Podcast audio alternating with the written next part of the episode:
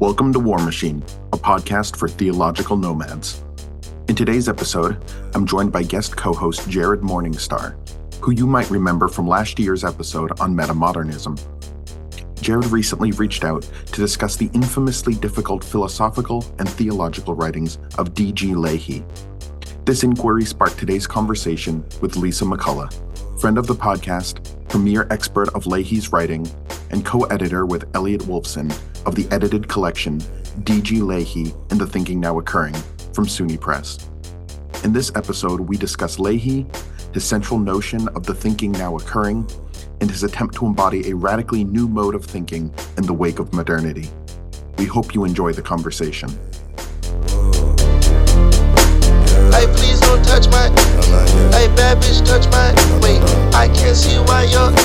My name is Lissa McCullough, and I teach philosophy at California State University, Dominguez Hills, which is in the Los Angeles area. And I've been teaching there for about 10 years now. I had several teaching positions before that.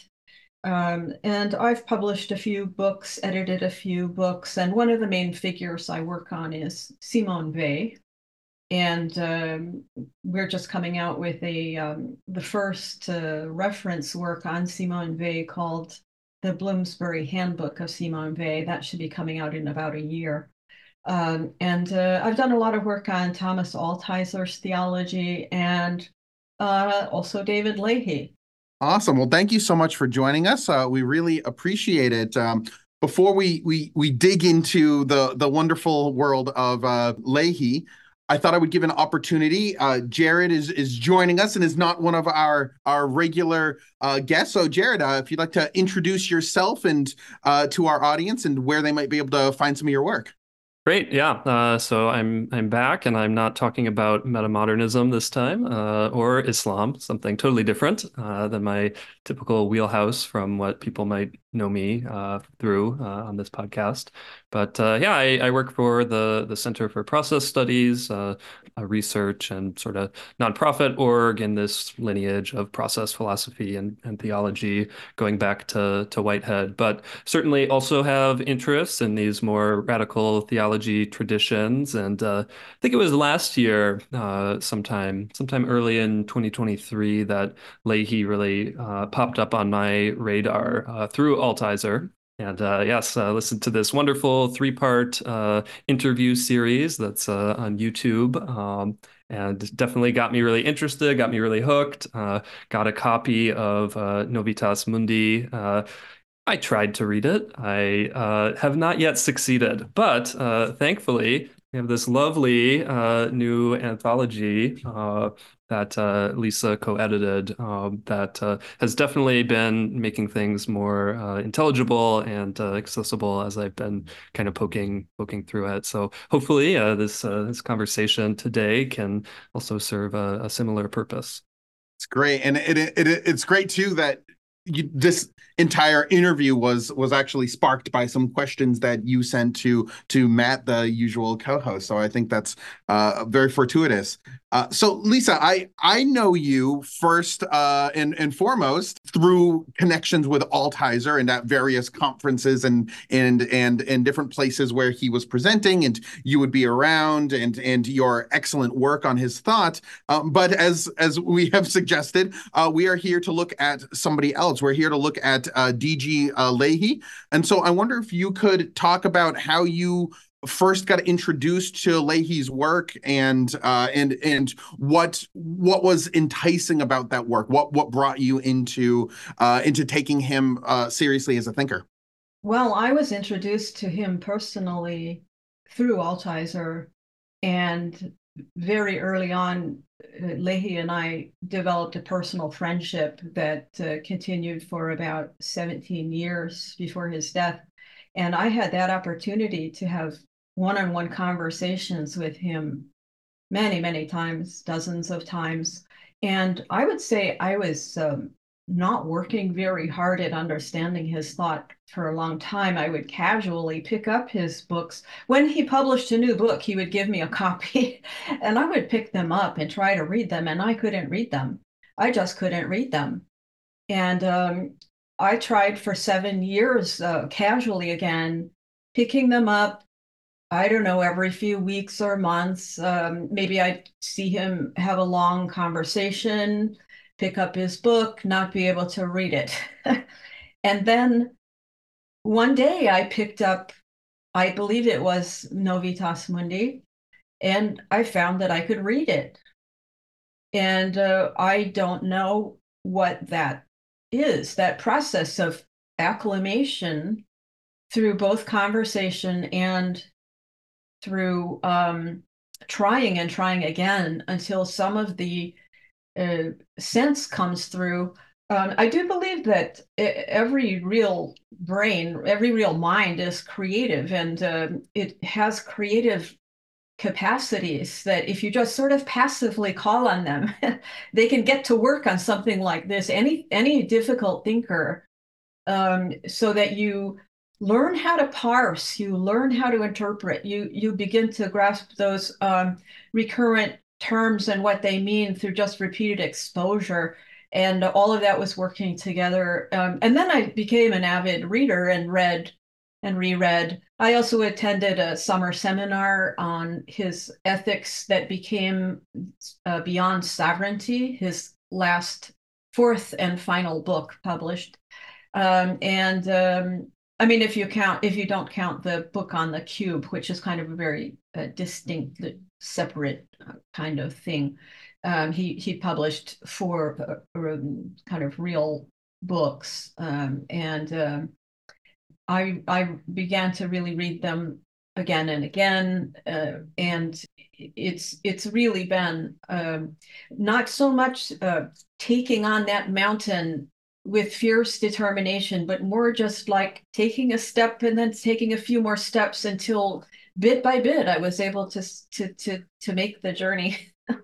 We obviously we're going to spend some time digging into the context of his work and the actual, what does he actually argue, what does he do in his famously difficult text. But before we get into that context, I wonder if you could give a little bit of kind of background and biography. Who is David Leahy? Where does he fit within the kind of intellectual trajectory of the 20th century? He was born in 1937 in Brooklyn, and he was basically a New Yorker all his life. And he was educated at Jesuit schools in the classics. And he was a master of debate.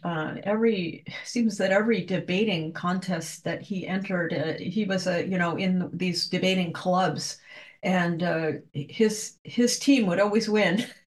And he went to the national level. So he was really an excellent rhetorician, logician, debater, live debater. And he continued to study the classics. He never obtained a master's degree or a PhD. He is, in that sense, self-educated. But he was tenured at New York University at a relatively young age. I believe it was like 30-ish, early 30s, without those degrees. Because he was just such a powerful teacher. He won the most prestigious teaching prize at NYU. His work and his teaching spoke for itself. But he left NYU at a certain point and basically became an independent author for many years. He, for a while, worked outside in a kind of business, you might say. I don't know much about that era, but it was at least a dozen years, while he continued to write and think and publish. And then he died in 2014. So that was age 77, I believe. Great. That's very helpful. Wonderful that he was able to make such an impact and be such a poignant academic and intellectual without some of those traditional qualifications. Very inspiring. So to situate a little further, some of the camps that I associate Leahy with is certainly this radical theology and sort of death of God lineage in 20th century theology. But then he's also a Catholic thinker. So could you explain a little bit both his sort of Catholicity and how that shows up in his thinking, and how he kind of situates in this death of God lineage? Yeah, that's a good question, because it's not a natural question. I mean, it's not natural or obvious that these would fit together, because most of the death of God thinkers are Protestant. So Tom Altizer would always call him a radical Catholic, which I think is fair enough. You can even go so far as to say that he's an apocalyptic Catholic. And what that means, though, it's something one has to be careful with, because apocalypticism as a word, it's powerful, and it means all kinds of things to different language worlds. And it's a little bit technical in both Altizer and Leahy, the notion of apocalypticism. But as a radical Catholic, he believed, yes, he is a death of God thinker, but it's not a Protestant or Altizerian notion of the death of God, which basically continues the whole Nietzsche-Hegel line, or reversing that, the Hegel-Nietzsche line that continues in the 20th century in a lot of different figures. Rather, Leahy doesn't, he's above that fray. He doesn't deal much with that line per se, but he takes up Altizer's understanding that history is coming to an end, which is the Hegelian kind of line. And what he offers is the beginning. And in the thinking now occurring, which is the way he characterizes this new thinking, there is an absolute beginning that indeed brings modernity to an end. But his problem with Altizer, or the criticism he levels against Altizer, is that in Altizer's continuing to talk about the end and the solitude of the end and the end of God and that God is dead, you can't really properly bring all of that to an end if you don't have a beginning. And so what Leahy offers, it's really like bookends. Altizer's the thinker of the death of God and the end of history. Leahy is the thinker of the beginning of an absolutely new world and an absolutely new thinking. And how to understand that is the challenge. Because it's so absolute, you'll notice on every page of Leahy's work, there's this absolute this and absolute that. Hopefully we can unpack some of these points as we converse. It's a lot, though. It is a lot. And you invoke this sort of master word, I think, of Leahy, which is that phrase, the thinking now occurring, which I think often one of the difficulties with entering Leahy's work when you're unfamiliar with him is that he'll have these clauses that sort of function as a noun, even though it's like a whole clause, and often it's simply grammatical, getting used to realizing like what these things are, and so I wonder if you could talk a little bit about this idea. There's a quote that I believe it's a Bergson quote. It's sometimes attributed to Heidegger, that a true philosopher has only one idea and that they spend their life working out that one idea. And it really seems that the thinking now occurring is that one idea for Leahy. So I wonder if you could talk a little bit about what exactly he means by the thinking now occurring. Yeah, and that's an absolutely key question. The first thing to note is that the thinking now occurring is not David Leahy's thinking. The thinking now occurring is a thinking that David Leahy is doing, but anybody can be doing and should be doing. So the way to think of this is Leahy as a thinker achieves the founding declaration of the TNO, thinking now occurring, but the thinking now occurring is not, quote, Leahy's thinking. Every thinking is objectively foundational and pertinent. In Leahy's founding declaration of the thinking now occurring, he distinguishes between the new thinking, as he calls it, and the thinking of the past or inessential thinking. And the full phrase of the thinking now occurring is the thinking now occurring for the first time in history. So when you hear the thinking now occurring or TNO, you need to understand the rest of that phrase, because it's not saying, oh, I'm doing some new thinking, because people have been doing new thinking since time immemorial, right? Every new era, every new thinker brings a new thinking. That's not what's being said here. And this is essential to understand. The thinking now occurring for the first time in history is an essentially new thinking. And to understand what that means is of the essence, if you don't get what that's saying and how to characterize it.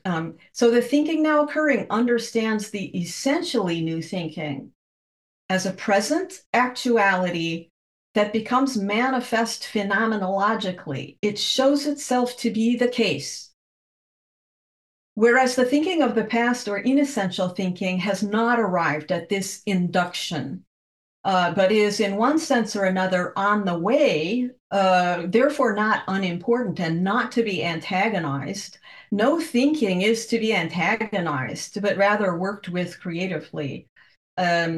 And basically, if a manner of thinking is not adequate, then let it be addressed by adequate thinking.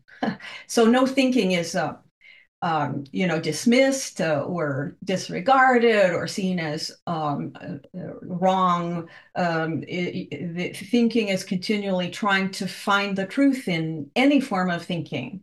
And to attack or rebuke thinking is an uncreative response to within the context of a polyontological environment, right? Now, what is the thinking now occurring? What is this one idea? How did you phrase that? This one... his master idea or something? Yeah, it has only one idea. Yeah, that's fair enough.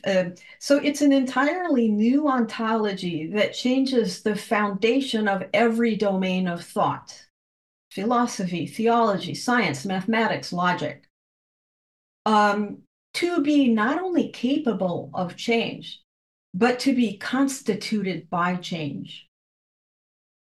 What is new about this ontology is its essential newness. Essential newness of mind constitutes essential newness of the world, and essential newness of the world constitutes essential newness of mind. These are the terms: Novitas Mundi, the newness of the world, and Novitas Mentis, newness of mind or consciousness.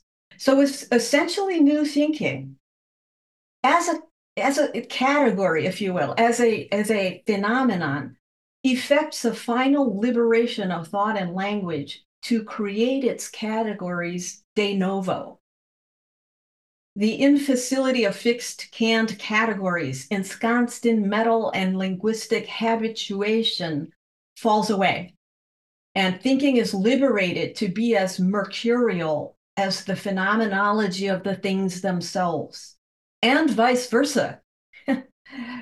In Hamlet, he speaks these great words: "There are more things in heaven and earth, Horatio, than are dreamt of in your philosophy." Well, now that's been true for a long time. So now what we're trying to do is really go beyond philosophy into a perception of the world that is equal to the world, adequate to the world, and actually it is the world itself, the newness of mind that is the world itself, and the world itself qua newness of mind inextricably. Could I actually intervene real quick and just ask a clarifying question? Sure. So Leahy has a tendency to speak in that sort of Heideggerian middle voice, I think, in a lot of times. And so you mentioned earlier, you said the thinking now occurring shows itself to be the case. And because of that ambiguity of the middle voice, one question I have is shows itself to whom or to what, right? Because it's not the subject, I suspect, correct me if I'm wrong, in the sense that he seems to be moving away from the sort of modernity subject-centered approach, right? He's not a Kantian. It doesn't seem to be that the thinking now occurring shows itself just to Leahy, right? You suggested that it shouldn't be identified with his own thinking. And so I wonder if you could clarify to whom or to what, whether it's sort of culture or whatever it might be, to who does the thinking now occurring show itself? Yeah, and that's another really important question. Thinking, perceiving, dreaming, feeling, intuiting, creating, is all manna from heaven. How are we thinking about thinking here? When Leahy uses the phrase thinking now occurring, he means all of these things. It's maybe better to think of the perceiving now occurring, the creating now occurring. And whose is this? Well, that's a tricky question for any thinking.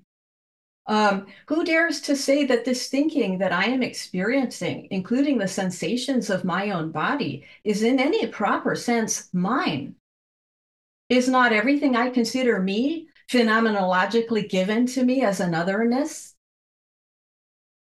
I adopt it and I call it mine, but can I point to one nanoparticle of my material existence or one iota of my consciousness that I created ex nihilo? For example, when you think the operation 2 + 2 = 4, and your mind perceives the logical truth of that, does the empowerment of that perceiving belong to you? No, it is manna. I received this universe that is my body. Others receive theirs co-creatively. So if thinking is manna from heaven, a gift not created by me, but given to me, absolutely received by me, it is a sin to appropriate thinking, feeling, perceiving, dreaming as one's own, as belonging to one's self and in its control. And yet thinking is responsible for the world it is actualizing. The universe it is actually creating now in real time in all actuality. So absolute otherness, a term I've already invoked, means the universe you receive, perceive, same thing, is created in the seeing, in the receiving. The receiving of a gift here and now, it is not mine, but I create it in the reception.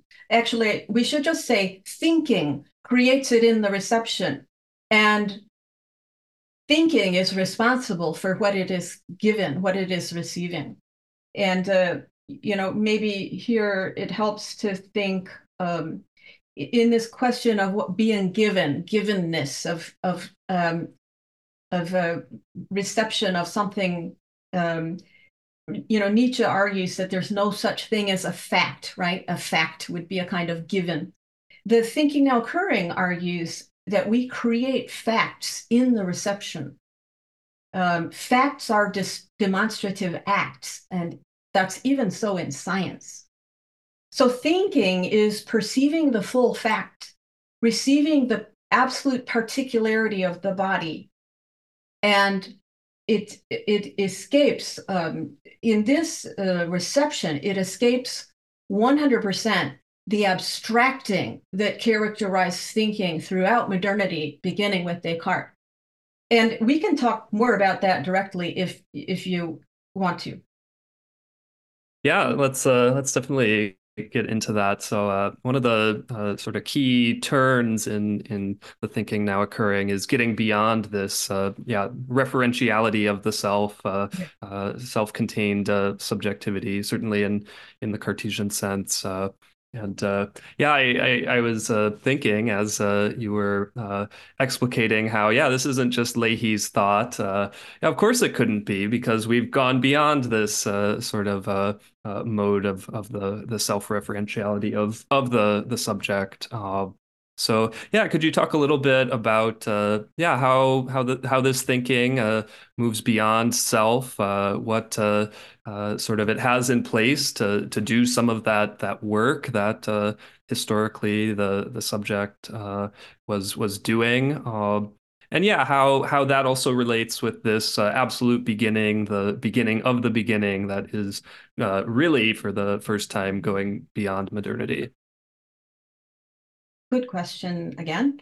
And I think we seek to get beyond the self-referentiality of the self, but I don't think that we've succeeded. And actually, that has been this persistent problem all through modernity. So yes, there's no subjectivity in the thinking now occurring, only absolute objectivity. But let's remember that we must be constantly mindful this is not the alienated Hegelian notion of objectivity, because, and we know that because Hegelian objectivity coincides and correlates with an absolute subjectivity. And in the thinking now occurring, objectivity is the full fact of the things themselves actually existing and received as manna from heaven. So you don't have this dichotomy, it's transcendent. And that's hard to think. I mean, that's at the core of why this is hard to think. But let's go back to this question, why absolute objectivity? Descartes' lumen naturale, the natural ground of reason that he invokes, already implicitly presupposes the rift of secularization. His I think, cogito, excludes God. But who is to say that that is legitimate?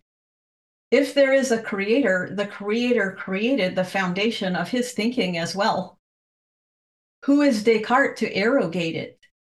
His claim to sovereign thought on natural grounds is theologically naive, a naivete that becomes dangerous and noxious in modernity, if you just look around at the adventures in abstraction and sovereign possession that this, I think, has wrought. We moderns have become accustomed to the Cartesian dichotomization of cogitatio and extensio, which is historically patterned on the biblical sarx pneuma distinction, flesh and spirit. The Cartesian dichotomy brought this long-standing Platonic Pauline fault line into modern thought, modern science, modern ethical reasoning. And for example, as already mentioned, Jared, by you, it is definitive in Kant. So the extensio cogitatio fault line produces a certain disfiguring schism that we cling to. Spinoza wanted to explode it and replace it with a monism, but was only partially successful because his thought retains the Cartesian categories in the new ontology. Virtually all other modern philosophers accept it like a fatality, even as they seek to transcend it. Kant, Hegel, Husserl, and others can be named. It's like a ruinous bad habit that we moderns just can't give up. We perpetuate it even as we rue it. We want to throw it off, but even so, the so-called postmodern philosophers perpetuate it in their efforts to throw it off. That's why Leahy uses the phrase beyond modernity, because all of this striving to get beyond modernity, as in Altizer, it's perpetuating the very modernity it's striving to get beyond. So only getting beyond modernity, that's his phrase to say, it has to be a new beginning. So this selfhood, this cogitatio extensio schism that is the subjectivity and objectivity, it's our Stockholm syndrome, if you will, in which the creative power of thought, the power of creative thought, is hampered even 50 years of postmodernism hasn't been able to be freed of it. And yet it is just a way of thinking. It's just a way of thinking that we've been stuck with for centuries, a system of categorization that we seem to be incapable of breaking with. But what if we just imaginatively wipe it away and begin anew, creating a new world without it? Mm-hmm.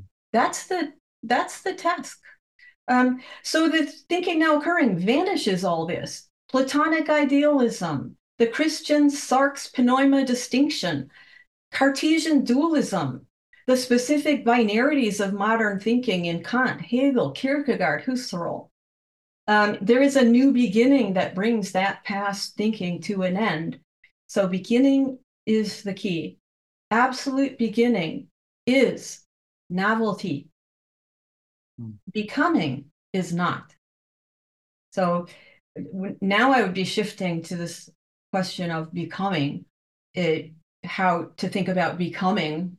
Today we function in an ontology that has lost being itself, ipsum esse, and is stuck with becoming that is not free. It's loaded with baggage. Nietzsche celebrated becoming as exciting and promising, and so did Hegel. But in late modernity, we experience becoming as a spinning of the wheels. A constant flailing reiteration of the past, exhausting, lacking creative power. Only beginning exercises freedom, as becoming does not. And that's what this thinking is positing.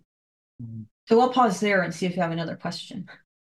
What's interesting is the solution that Leahy seems to be working with to this attempt to overcome this Cartesian, the kind of Cartesian chasm and this modernist thinking is this development of a history of being that obviously culminates in the thinking now occurring, which in some ways I think puts him in something of a historical lineage in the sense I'm thinking of some names you've already invoked. So, somebody like Hegel has this very progressivist narrative of history. I'm thinking in particular of Heidegger and his notion of the history of being and the way that he kind of has this apocal history of the way that phenomena manifest themselves. And it seems like Leahy is doing something like this, particularly I think maybe more the Heideggerian than the Hegelian version. And yet it seems quite clear that he's not just repeating Heidegger.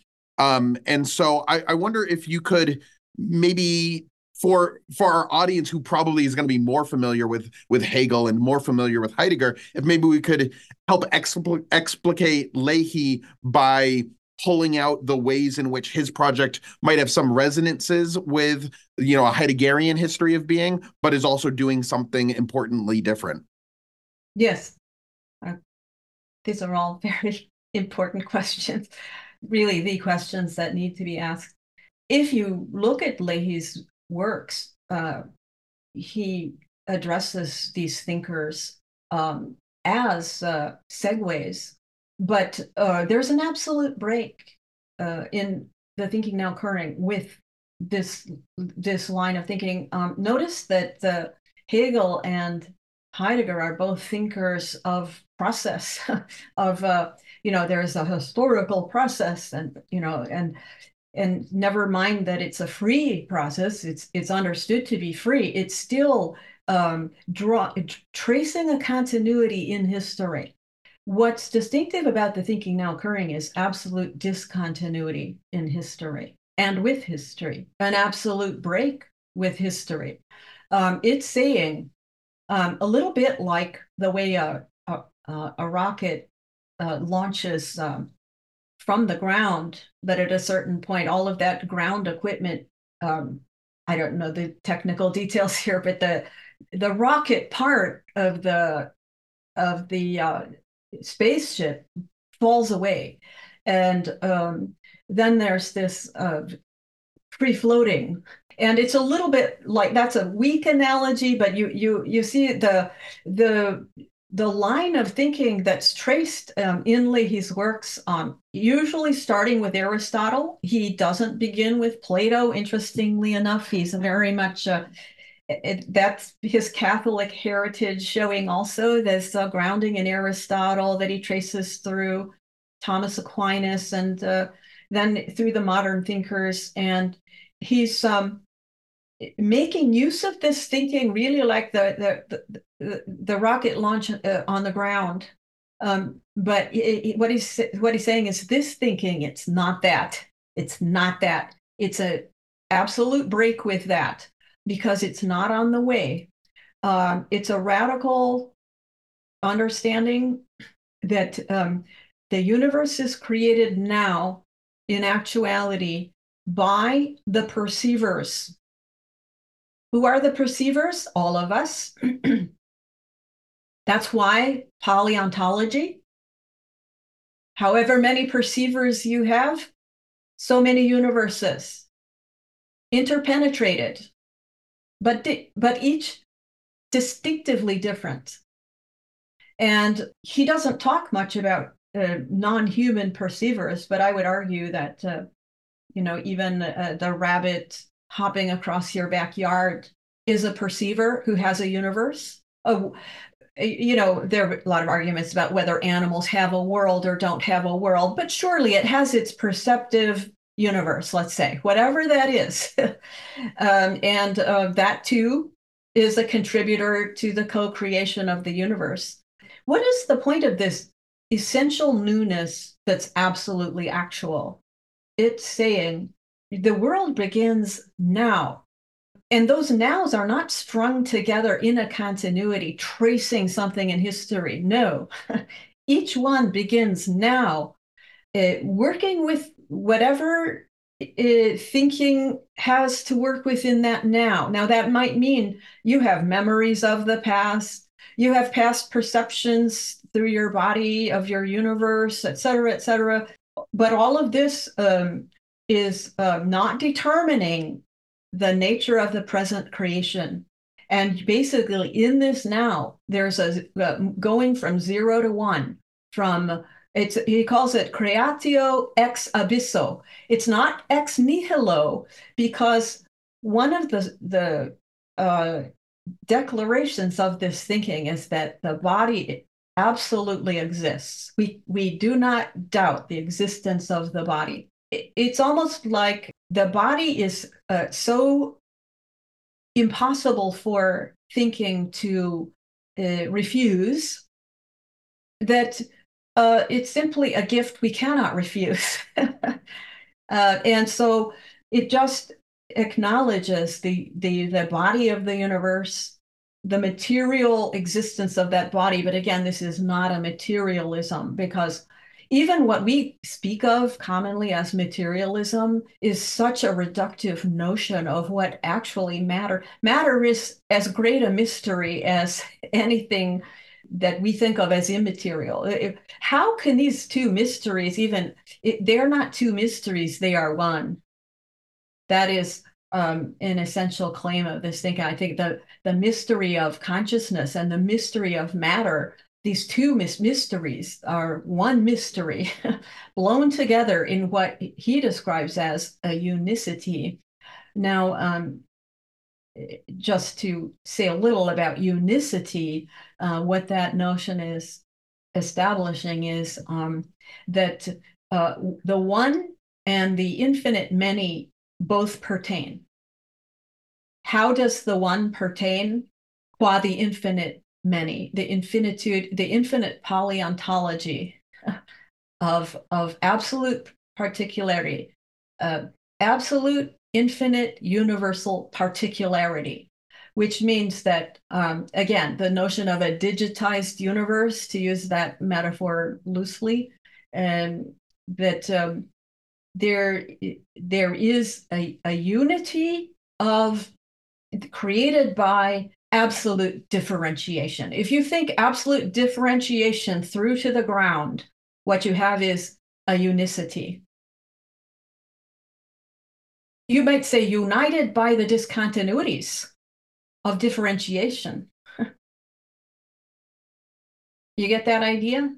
So in this sense, it lays to rest, I think it's trying to lay to rest any notion of a dichotomy or paradox between the one and the many, because they are reconciled in unicity. Yeah, going beyond these dichotomies, going beyond these dichotomies rather, is definitely a fascinating move in this thinking. So I wanna try and push this thinking a bit and maybe anticipate some of the questions or concerns that may be arising for people with some of this language. So. I'm sure how I'm about to frame this is kind of stuck in some of these dichotomies of modernity. So do feel free to point out how these maybe don't pertain in this thinking. But what's come up for me is, okay, this thinking is absolutely free, unconditional. This perceiving is absolutely free, unconditional. Yet at the same time, this is a framework where it's absolute particularity. So how can the perception or thinking that is dealing with such acute particularity at the same time be free or unconditioned in how it is thinking and perceiving that particularity? That seems to imply some kind of tension. Wouldn't that the particularity of what's perceived be a constraint or a condition for how it's perceived, how it is thought? How does this absolute freedom pertain in this way? Yeah, that's again a really key question, and hard to articulate that answer. In the receiving of absolute particularity, the receiving gives identity. And in that, there is a free reception. The reception of absolute particularity is a free reception, and it's a creative reception. It creates the universe, and you are responsible for the universe that you create. Because just to give a little example here, a stranger on the street makes a gesture that's ambiguous, and one person receives it as a menace and a threat. Another receives it as a cry for help, or a expression of distress. That interpretation, it's a fact that this gesture was made. It's not a fact that this was a menacing gesture or that this was a cry for help. It's not a fact. It's a reception of that gesture, qua. And that's our responsibility when we receive absolute particularity. Like I can receive a tract of land with a beautiful wood on it, let's say a beautiful grove of trees. Let's say they're old trees, it took 100 or more years to grow, and I can receive that tract of land as an inheritance and see in it, wow, if I cut these trees down and sell them, think of the income. I can build a luxury hotel here and make money off of it. Or I can receive that tract and say, look at these zillions of lives before me, zillions and zillions of lives, the trees themselves, the insects in the trees, the birds and the animals that live in the trees, the life that this gives, just walking through it, the sense of livingness, of vitality that I feel when I walk through. Who's right? Who's right here? Is there any answer to that question? So when we perceive something, we're always perceiving it. It's never neutral. There's no neutrality. This is like Sartre. There's no place of neutrality. Your reception of existence, your reception of the things themselves, It's always as this or that. And you're responsible for that because you are creating the world by your perception of it. Does that answer the question somewhat? You can ask away if there's more. Yeah, no, that definitely makes some clarifications, I think. One sort of additional aspect I'd like to touch on, though, this can seem very mental, okay, this is all something that's kind of occurring almost like solipsistically or in this kind of very idealist sort of way. But that's obviously not what he'd intend here with this thinking, and to collapse into, again, one of these sides of this dichotomy inherited from modernity. So in what ways, is this not merely some private mental or solipsistic kind of creative freedom here? Good question. It's exactly the opposite. If you can think the opposite of solipsism, what would that look like? The exact opposite of solipsism? It's a great thought experiment, right? What would that look like? What would be some of the features? Yeah, I guess this absolute objectivity certainly comes to mind here. Good. And then absolute community, the community of all existences, the co-creativity of all existences, the infinitude of all existences, the validity, the identity of all, the equal identity of all existences, each one absolutely different from the other, and therefore each one equal in absolute differentiation. So perfect justice in a sense, right? And that's why, I think there's a whole application here to environmental questions that Leahy himself has not explored. Again, Leahy just did his version of the thinking now occurring. Now I can do mine, you can do yours. And if you care about environmentalism or animals or aliens from outer space, feel free, apply it, right? And I see here that... one of the implications environmentally is this is a universe in which there are no sacrifice zones, because the insistence is this is a, you might say, a sacred body. It's the sacred body of God. And the way that he writes about this theologically now, we've been speaking more philosophically, but we can shift to the theological dimensions. The way he writes about this is the thinking of the first absolute. The first absolute would be this notion of God before creation. That's an abstraction, right? Is there a God before creation? No. That's an abstraction. It's a falsification of the full fact of the actuality of the existence of the universe that this thinking witnesses to.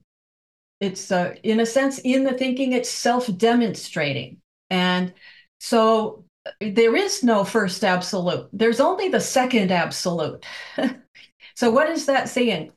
The language Leahy uses for it is that God, this abstract God that was there before the beginning, that Augustine himself says, there was never a time before creation, right? You can't go back in time and find a God before creation. That's absurd. And even Augustine's already insisting on that in the Confession. So it's an abstraction, working from what is here to thinking about God, the act of creation. And so the notion is the first absolute is transcended by the second absolute, the body itself. God, this empty notion of of something that was there before creation, is emptied out completely. And he, even as a Catholic, talks about the triple nothingness of the Trinity, because that God is transcends as a triple personhood. And there is sense to those person categories. That's another whole area of the thinking Leahy develops of the personhood of the Trinity, but in effect, they are emptied out as God, this Trinitarian God transcends into existence. So we have this usual notion that God is transcendent and gives birth to the world, and that world is almost like a fall down into matter. This is a very Platonic notion, way of thinking about it. But the thinking now occurring thinks God as creator transcends into existence, creating the second absolute, the body capital B itself, the actually existing universe. Now, does that mean then that God has pre-designed all of this universe and all of the elements in it and the identity of the things in it? It's already fixed and done, like the Calvinistic God that pre-writes all of history before it even begins, right? This notion of a predestination that pre-designs and pre-writes. This is rather the body exists, but those who receive it create its essential content. The rabbit in the yard, you know, you, me, thinking, receiving. Remember, the thinking is, first of all, perceiving. So we're talking about seeing, smelling, tasting, touching. This is the thinking now occurring. Your very seeing, your most immediate perceptions of consciousness are the thinking now occurring. That's the foundation. That's the body. And then within that body, there's all kinds of creating that you can be doing, but you're responsible for what you create. You're a caretaker for this universe of yours that you have been given by this second absolute, the body itself. Does that make sense?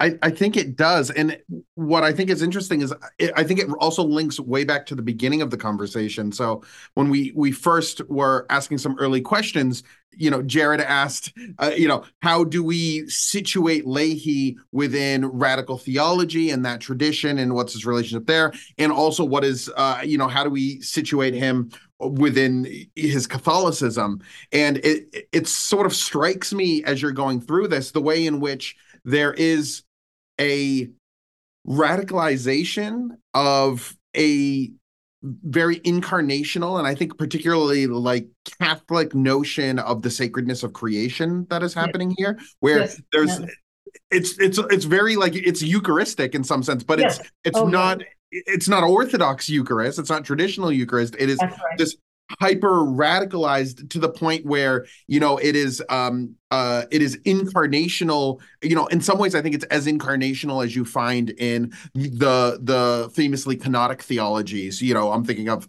somebody like Moltmann, for example, but I think even something as radically canonic as Altizer, it seems like Leahy is doing that same kind of move where incarnation becomes all in all in this moment. And so it is both deeply Catholic and deeply radical at the same time, which.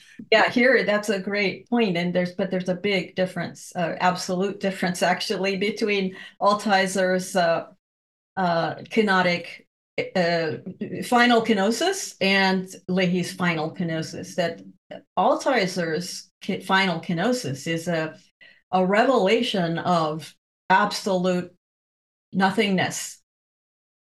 And Leahy's thinking now occurring is a apocalyptic revelation now of the body itself as a absolute incarnation and absolute content. So if you can find a more intense and absolute opposition than absolute emptiness and absolute content, I really would like to hear that. and I think it's telling from a sort of dialectic perspective how in many ways there is this sense that there is something happening similarly between these, that there is some relationship here. Oh, there is. And of course, interpersonally, they were two people who both respected each other very much and wrote about each other's work. And yet it is that radical discontinuity there, which I think at least one reading of this might be to suggest that absolute fullness and absolute nothingness, that there is something of a dialectical convergence, a coincidentia oppositorum that happens with absolute nothingness and absolute fullness. Well, you must know, Justin, Altizer's obsession with Good Friday as the holiest day of the year, because he just loved the death of God as a religious idea, and it was his religion, it was his faith. And his understanding is the transcendent God dies and canonically empties himself of his substance into the world, but that because that world is a world of becoming, of vanishing and perishing, it's a world of essentially continually. He sees time and history as a kind of burning up of the substance of God that's empty and God out, and creating an absolute pervasive nothingness and bringing God to an end. Okay. And so Leahy's problem with Tom is not that that's wrong. Is that okay? Good. Yeah. Good. God's all burned up and it, but where's the resurrection? So Leahy's a thinker of Easter, Altizer's a thinker of Good Friday, and they belong to each other the way Good Friday and Easter belong to each other. And in a sense, they're both thinkers of incarnation, but Altizer in the negative and Leahy in the positive. That's great. That's really helpful. I see that we are getting nearish time, so I want to pass the mic over. Jared, do you have a last question or two? Yeah, let's maybe dwell on this these Catholic elements a little bit, and some of the reception of Leahy, some of the critique that I've seen. So in this wonderful volume you put together, not only do you have scholars kind of overviewing and giving some voice to these various aspects of this thinking of Leahy's philosophy and theology, but also some sort of critical remarks. And one of those that I saw throughout this volume is, well, maybe this thinking isn't so new. Maybe there's something sort of very essentially Christian in a way that maybe kind of exclusivist or limiting. So one of these is no self. I think I've heard of this in Buddhism before. Maybe they've already been up to some essentially new thinking with that. And could we have a thinking now occurring that doesn't have these, say, very incarnational aspects that are so Christian? Is it possible to participate in this thinking as a sort of polyontology from a Muslim perspective, like I would be approaching this, or a Hindu perspective, a non-religious perspective, perhaps? So, yeah, could you speak to some of these critiques and these possibilities here? I think they're all not only really valid and important explorations, but they're of the essence that a Buddhist would come to this thinking and say, is that Buddhism? Can that be Buddhism? Can that be transformed so that it remains the thinking now occurring, but qua Buddhist style? Could it be Jewish thinking? Could it be Muslim thinking? Could it be Vedantist thinking? And I think that's just to be created. It's to be seen. It's to be, those explorations cannot be prejudged. They have to be seen, because am I qualified to do all of that and make a statement about it now? Of course I am not. I'm not a specialist in any of these. And so it has to be deep thinkers who absorb what this thinking is claiming and whether that pertains within this religious tradition as well, or better put, that this religious tradition as well, whether Buddhist, Muslim, Vedantist, is actually on a path inductively toward the very same end point, which is a beginning point. Is it actually on the way itself to that? There's no pre-existing answer to that without the work being done itself. And I'll be the first to invite everyone to that task of any tradition, secular, you name it.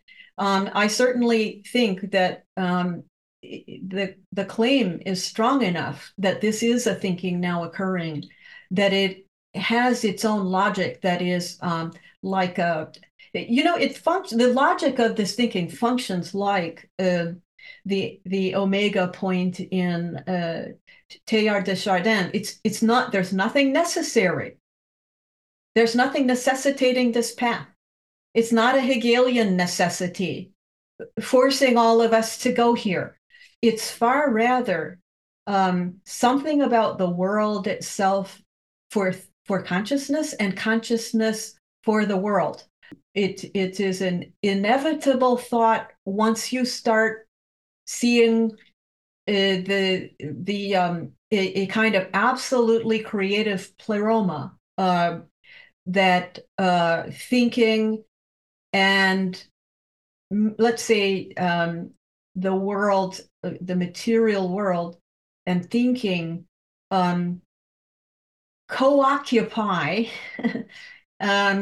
this creative realm that is beyond any fixed categories, that is constituted by change itself, and that is mercurial in the sense that from one minute to the next, there can be, you know, I've been looking at near-death experiences and these kinds of things lately, just as a kind of curiosity related to this. And overnight, the person with that near-death experience experiences the universe in a radically transformed, even absolutely transformed perception.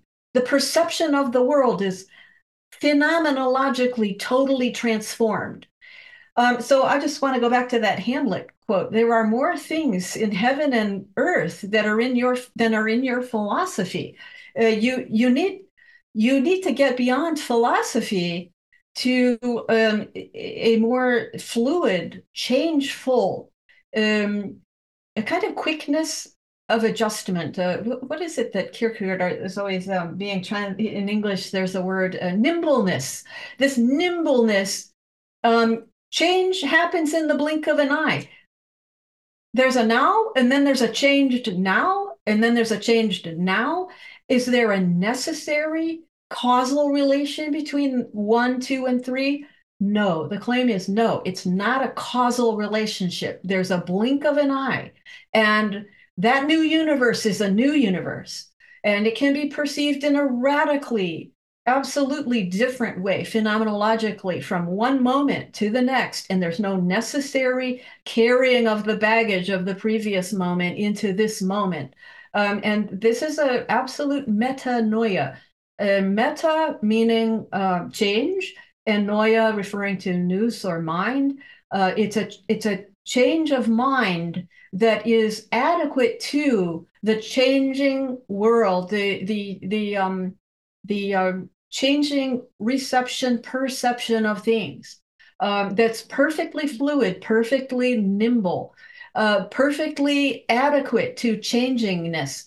Now, if you have a philosophy that refuses change and insists on certain categories, or, you know, it's not going to be comfortable with this thinking. But Leahy insisted that Catholicism is not adequate to this thinking either. So Catholicism doesn't have any natural advantage as compared with any other tradition for doing this thinking, accepting this thinking, becoming nimble in this thinking, because it has all its own disadvantages, not being able, being in frozen categories, having conservative views and attachments to certain notions that would refuse this thinking as just too over the edge, you know, just plunging into uncontrollable creative pleroma, you might say. And this pleroma is so infinite and so unlimited and so the opposite of any containment, like the Hegelian containment, the way Hegel's God always fully contains. the universe. This is an explosion, an ontological explosion outward that into an absolute freedom that cannot be limited, cannot be contained, cannot be frozen, forced not to change. And that is the key to understanding it. And another way to articulate this is it's the Godhead itself. It's the Godhead itself. We are plunged into the Godhead itself. That's what the second absolute is saying. This creative freedom, this unconstraint, this capacity to receive the world as absolute newness is occurring in the Godhead itself, inside. But that inside is an exteriority because there's no limit to it. It's an absolute exteriority, if you're going to use that language. It's an absolute objectivity. It's not something in God. It's far rather that God has transcended any containment into an absolutely open, free, objective place of creation. I feel like we need an amen at this point. Recognizing that we're getting close on time, we opened by mostly talking about the difficulty of Leahy's work, right? He's a famously difficult writer. His books are very complex. He uses a lot of original terminology that he coins himself. So given all of this, I wonder if you could suggest any helpful strategies for people who are looking for an accessible or at least somewhat accessible entry into Leahy's thought. Yes, certainly. For the vocabulary, I couldn't agree more that he is getting familiarized with these terms, and as Jared said, they are often there are phrases that you have to recognize. You know, you kind of put dashes between. You figure out where do the dashes go. That this is actually a phrase that I have to understand as a phrase, and these key terms that are distinctive to the thinking now occurring, because there are many terms used that are just used in the way that modern or contemporary philosophy uses them. No special invocation with that term, but there are distinctive words used to define the thinking now occurring distinctively as such that you need to get familiarized with. And for that, I suggest in the volume that you referred to, Jared, the D.G. Leahy and the Thinking Now Occurring, co-edited by me and Elliot Wolfson and published in 2021. There's a glossary in the back, and that glossary can be helpful for getting those key terms and getting an initial handle on what they mean. It doesn't mean that there isn't a lot of work to be done to get the full sense of those terms, but it would give an initial grasp that allows you to then go to, say, the Leahy interviews that Justin referred to. There are these more or less 2-hour interviews done by Todd Carter of David Leahy a few months before his death that are posted. Those links are posted on the D.G. Leahy Wikipedia article. So if you look up D.G. Leahy Wikipedia, you can find those links and watch these interviews. And using the glossary and using that, those interviews might be a very good beginning point. The volume itself might be a good beginning point. I wrote the introduction to that with the intention of helping people, including an initial Q&A that answers some of the really basic questions like, what is distinctive about this thinking? Why does the word absolute come up on every page? You know, just like really... It's called a quick start guide to the thinking now occurring. So I was really thinking of it almost like a technical quick start guide, like you need when you have a new piece of technical equipment and you need, oh God, I can't read that 40-page manual. I just need the 2- or 3-page job that tells me where to plug it in, press this button. So I was trying to think that way to make it more accessible in the introduction. And then as far as his trying to go to read his works, the most accessible of the four books is Faith and Philosophy. It's the most sort of traditionally expository treatment of the thinkers. And then there's a mind-blowing appendix to the volume. That's where the Thinking Now Occurring really asserts itself. So you can begin again with Aristotle and go through the figures there, Thomas Aquinas. I think Leibniz is in there, Hegel, Kant, Heidegger. You know, you've got all these thinkers as segues. So he's continually writing about these thinkers made this contribution to perception of existence, and this series of perceptions is what leads to this free induction into the new thinking. It's again, it's not necessitated. You can refuse it. You're very, very free to refuse it.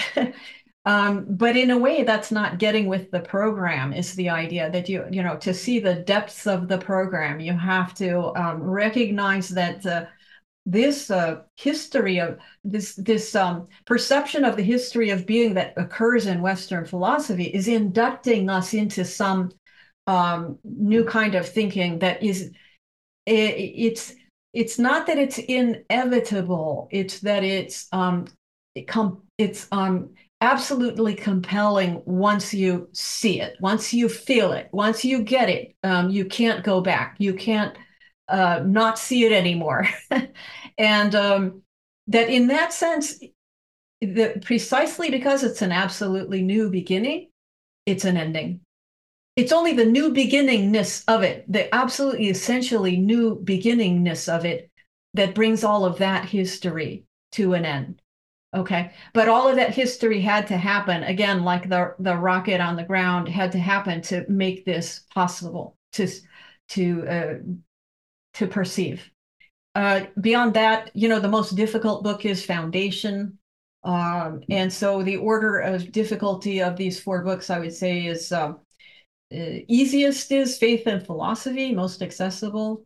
Then Beyond Sovereignty, which treats it's his ethics, which treats the main figures he's in conversation with are Agamben and Badiou.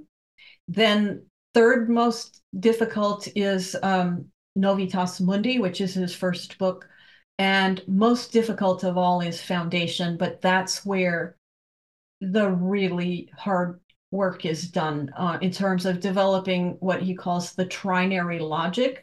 That really gives a logical foundation to these claims. And that's a whole other realm. If you want to get started on the logic, I suggest reading the glossary term about the trinary logic and then going to those pages in Foundation that lay it out. Awesome. That's very helpful. And I liked you referred to an induction into the Thinking Now Occurring, and I do feel like there is something initiatory about Leahy's work, and in many ways I think the difficulty is part of that initiatory process, where you seek that moment like you had, Lissa, where all of a sudden the text opens itself up to you. So perhaps you have passed through that initiation, and hopefully the rest of us can follow in your steps. Oh, no, the initiation is always now. You notice that initiation has in it initial, and that's about beginning. So the beginning is always now. Yeah. Well, I don't think there's any better words in which to close out our time. So thank you so much for joining us and helping open up Leahy's work to a broader audience. Thank you for the opportunity to speak about it.